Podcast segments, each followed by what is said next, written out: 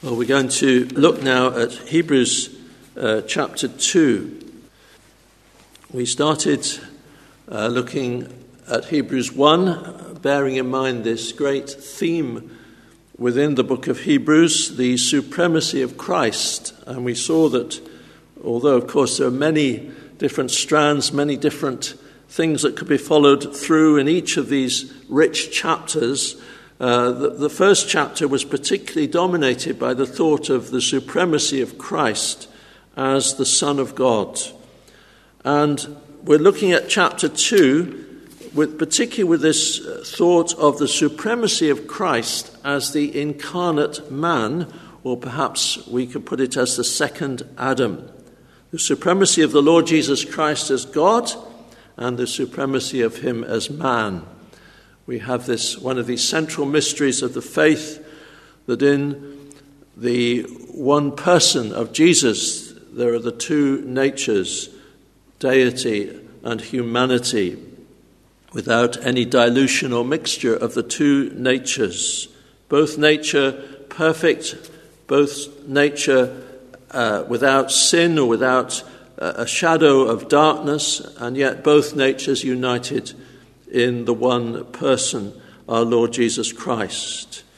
We also noted that the first few verses of chapter 2 are, in a sense, an application, an exhortation of what he has been saying in chapter 1. That's why the first word in our English translation for chapter 2 is the word therefore.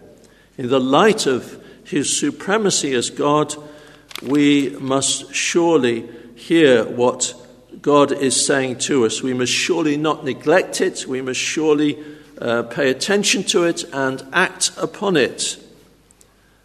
And you'll notice uh, our study starting particularly from verse 5 this morning. You'll notice there is a reference back to that section because the first word in verse 5 is the word for. So he's continuing the argument for Unto the angels hath he not put in subjection the world to come whereof we speak. He's continually continuing to say why we should not neglect this great salvation brought to us through Christ. And he's talking about the world to come, as he puts it. It's a particular phrase used, it's almost a technical phrase in the thinking of Jews at this time. It's talking about the messianic age. And we are in no doubt about that because of that phrase, whereof we speak. In other words, he's already started speaking about this age, and he's done that from the very uh, first two verses of Hebrews 1. That phrase, the, in these last days, is the equivalent to of the world to come. He's speaking about it now. He's telling us that we're in these last days, we're between the first and second coming of Christ, we're in the gospel age, the messianic age, whatever phrase we use. And he's saying that in these days, God has not put the subjection of the world under angels, he's put it under Christ. The Lord Jesus Christ has supremacy. Supremacy is God, the Son, and also, as we see in this second chapter, supremacy as the perfect man, as the second Adam. Now, the way in which he opens up this thought is by quoting the psalm that I read to you earlier, Psalm 8, and specifically applying that to the Lord Jesus Christ. For the world, for unto the angels he's not put in subjection the world to come, but one in a certain place, that is David, testified, saying, What is man that thou art mindful of him, or the Son of Man that thou visitest him? Thou madest him a little lower than the angels. Thou crownest him with glory and honour, and didst set him over the works of thy hands. Thou hast put all things in subjection under his feet. And he's obviously, as I said, quoting Psalm 8. Now, Psalm 8 has two foci. The first focus, of course, is the way in which God has blessed man, made in his image, and, and given us, the human race, a particular privilege, a particular honor uh, to be over the works of his hands on earth, to be over the creation. Uh, from Adam onwards, God has given that blessing, that responsibility to man. And as he says, he's made him lower than the angels, but only a little lower than the angels. Those bright seraphic spirits, those burning fires, those flames of devotion and service to God, those spirits, uh, they have huge privileges and great abilities that we do not fully understand this side of heaven.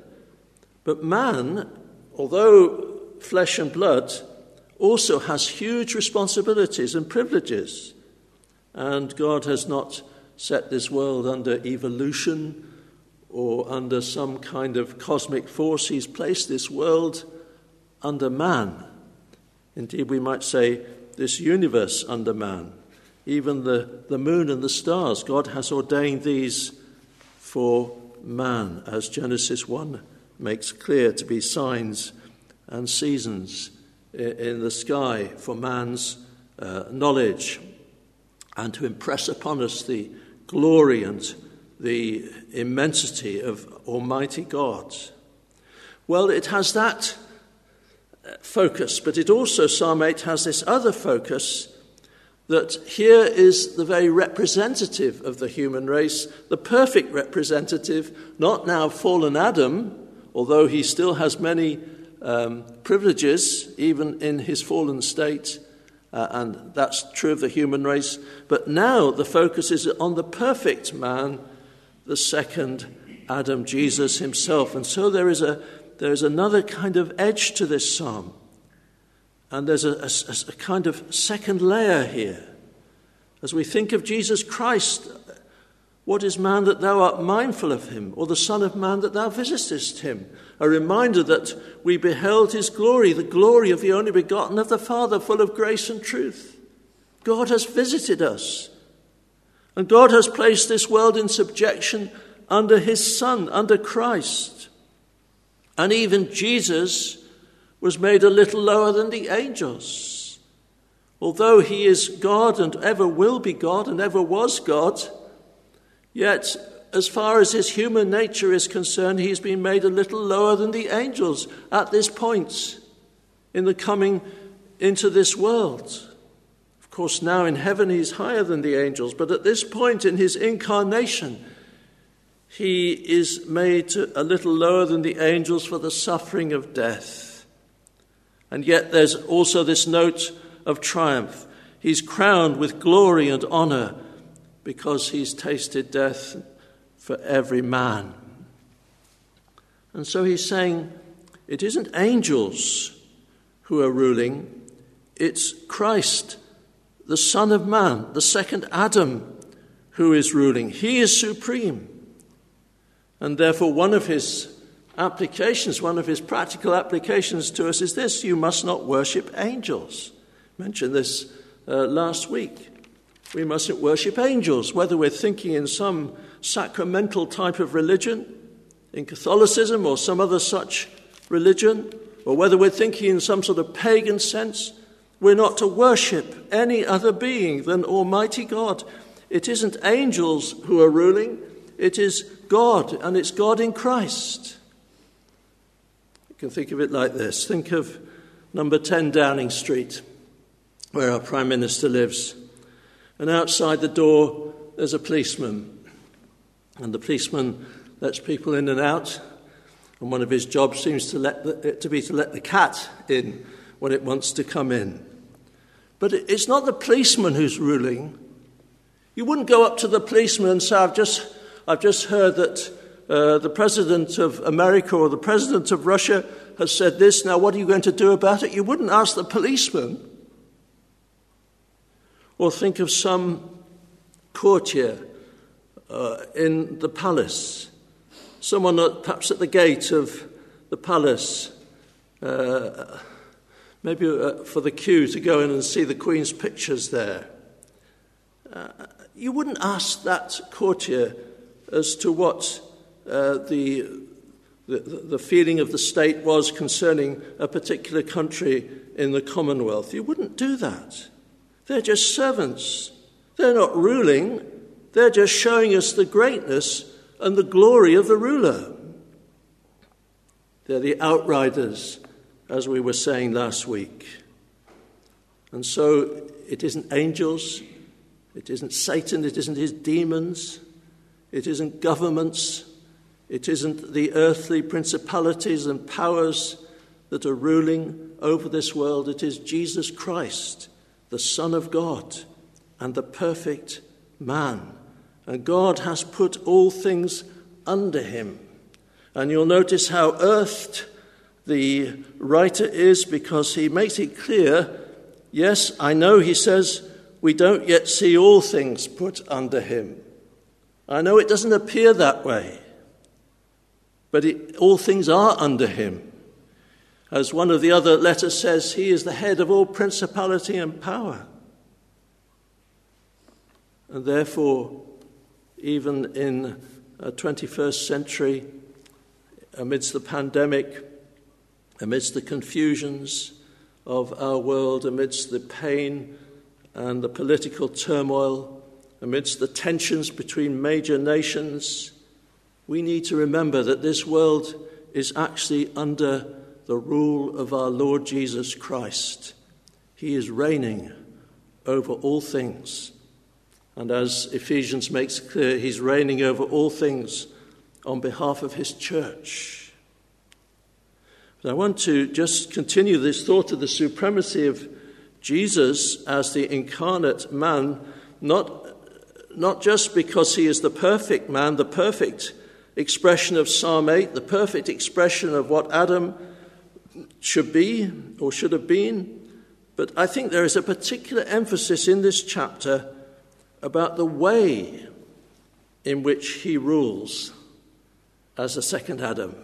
We're going to just look at that now the way in which he rules. His supremacy is not just seen in naked power, but in the way in which Jesus exercises his power in the earth.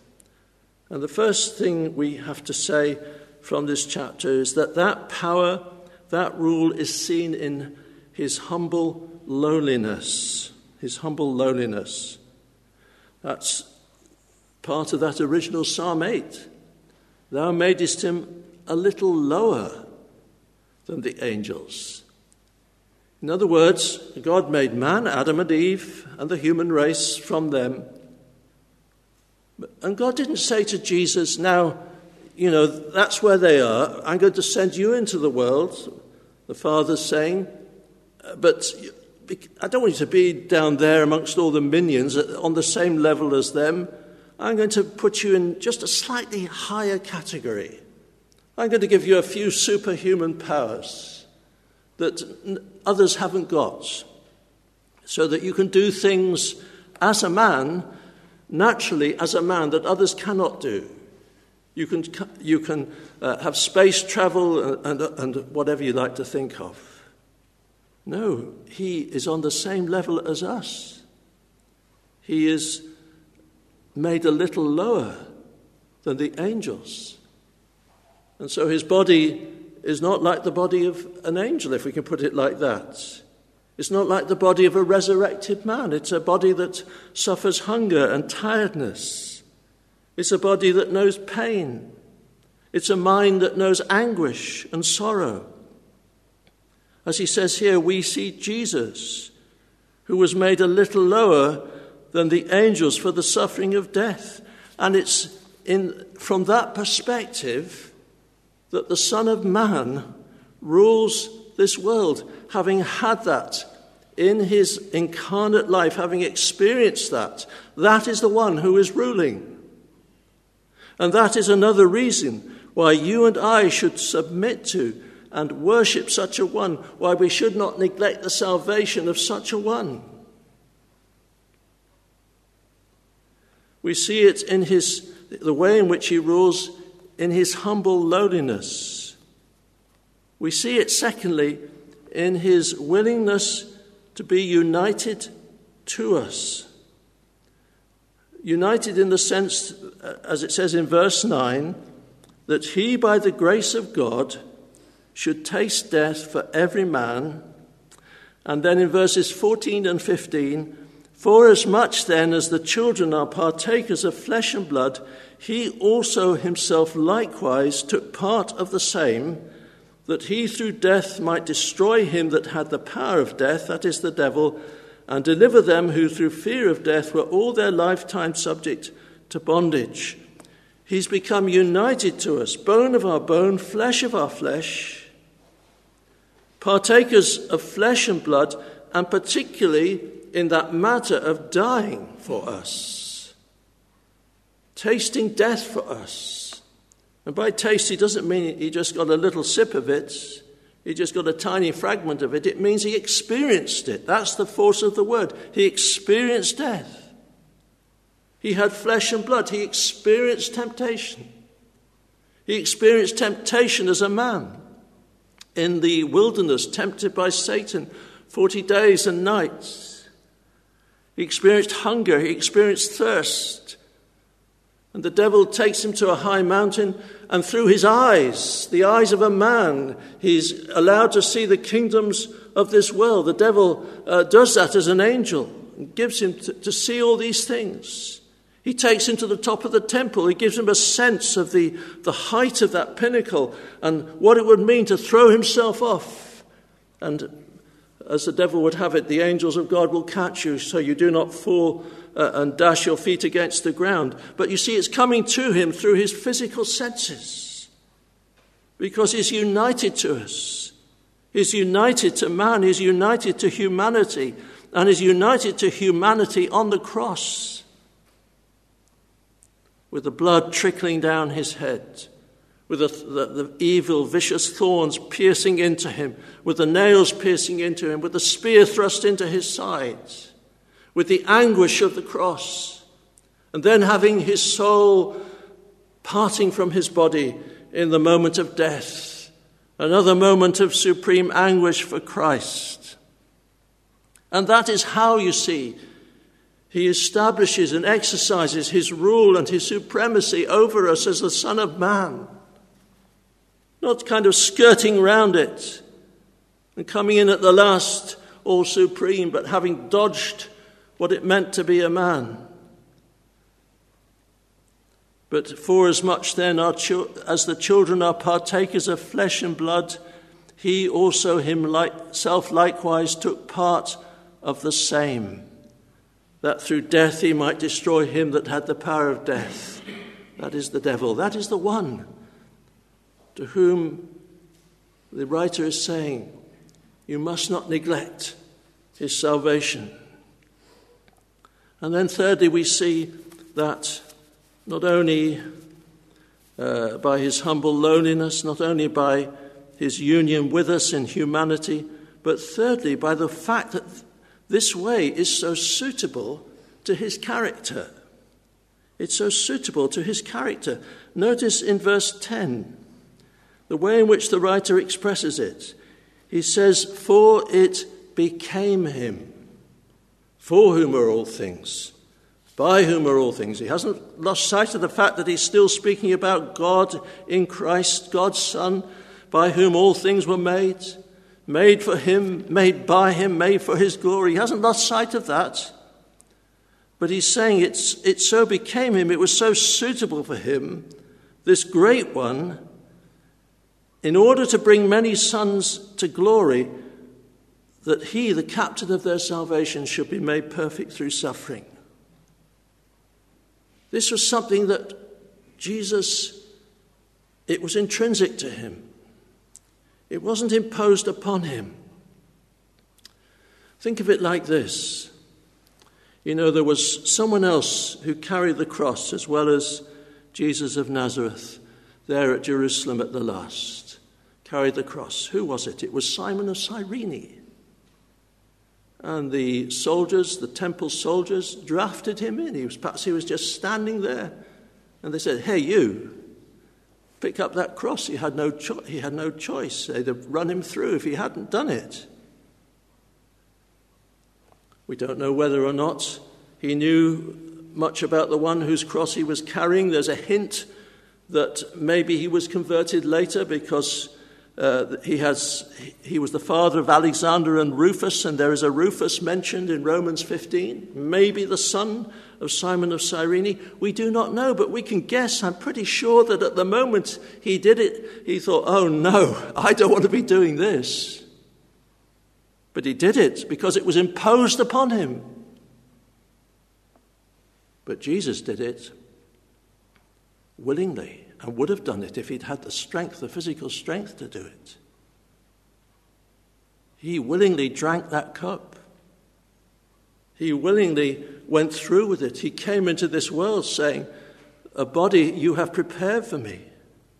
I come to do thy will, O God. He came into this world saying, I have not turned my back away from the smiters. I, my ear is the ear of an opened disciple. Morning by morning, it teaches me. It was so suitable to him. It was so intrinsic and deeply intrinsic to him that he should come as our Savior and to give himself and to taste death for every man. That's the one to whom Scripture is summoning you and me to serve and to obey and to heed his word. And then we come next to his kind and gentle identification with us as a high priest. This is our fourth division, our fourth reason of the way in which he rules. As a kind and gentle high priest. Notice how the writer develops that particular argument. He does so by uh, taking us back into the book of Isaiah. And what we've got from verse 11 through to verse uh, 13 uh, is there is a quote here from Psalm 22, but there's a lot of allusion to Isaiah chapters 7 and 8. Um, he quotes, for example, the prophets Isaiah. You can think of those sons he had. I can remember the name of one, Maha, Shalal Hashbaz. I forget the name of the other. Um, but the prophet Isaiah, his wife, his children, and there are not many others who fear the Lord at that time. It's a remnant. It, Isaiah 6 to 8 is about the remnants. And so Isaiah says to God about him and his little family, Behold, I and the children which God hath given me. He's conscious that they're in this tiny remnant. And if it wasn't for that remnant, Israel would be like Sodom and Gomorrah. But there is this remnant. But Jesus is not ashamed to be one of that tiny remnant. He's not ashamed to be there in the midst of this church, this small congregation this little flock on earth. He's not ashamed to be there amidst them, singing the praise of, of his Father by his Spirit. He's not ashamed to call them brethren. He's not ashamed to identify with us. And that's one of the great characteristics of the high priest, as Hebrews goes on to say, that he has to be taken from among men because he has to have compassion on the ignorant and those that are out of the way, for he himself is compassed with infirmity. He knows how we feel. He knows what it's like to be one of a tiny persecuted minority on earth. He knows what it's like to be tempted and tested and despised and rejected. And this helps him, qualifies him to be a merciful and faithful high priest, because in every respect, in all things, it behoved him to be made like unto his brethren. You see, as the writer goes on to say in this letter, he hasn't thought, ah, there's a, there's a great office to have, there's a great place of authority and power in the nation of Israel, high priest. Oh, yes, I'll go for that. And politically work his way up the ladder. No, no. It's because he's tender, sympathetic, because he's one with us in our sin, in our sufferings, not in our sins, but in our sufferings. Partakers of flesh and blood just like us, and yet resisting unto death. That is why he is so, so suitable as a high priest. He wants us to know the supremacy of Christ. We see it, of course, in his glory as God, the outshining, the effulgence of his glory. We see it in him sat there at the right hand of the majesty on high. We see it with the angels falling at his feet and worshipping him, running off at his bidding. We see it, he says, secondly, see it in this. See it in what it cost him to be the second Adam and to come to the fight and to destroy him that has the power of death, that is the devil, by his death on the cross. And because of that, submit to him, hear him, worship him. So, in closing, friends, let us take courage in our present trials if we're Christians. Jesus is ruling over all, God and man. And let us remember that even as the Lord Jesus achieved the crown of glory through his sufferings, so it must be with those that name the name of Christ. As it says here, you crowned him with glory and honor. You set him over the works of your hands. But before that, you made him a little lower than the angels. Something had to be gone through, which only someone lower than the angels could go through. That is death itself.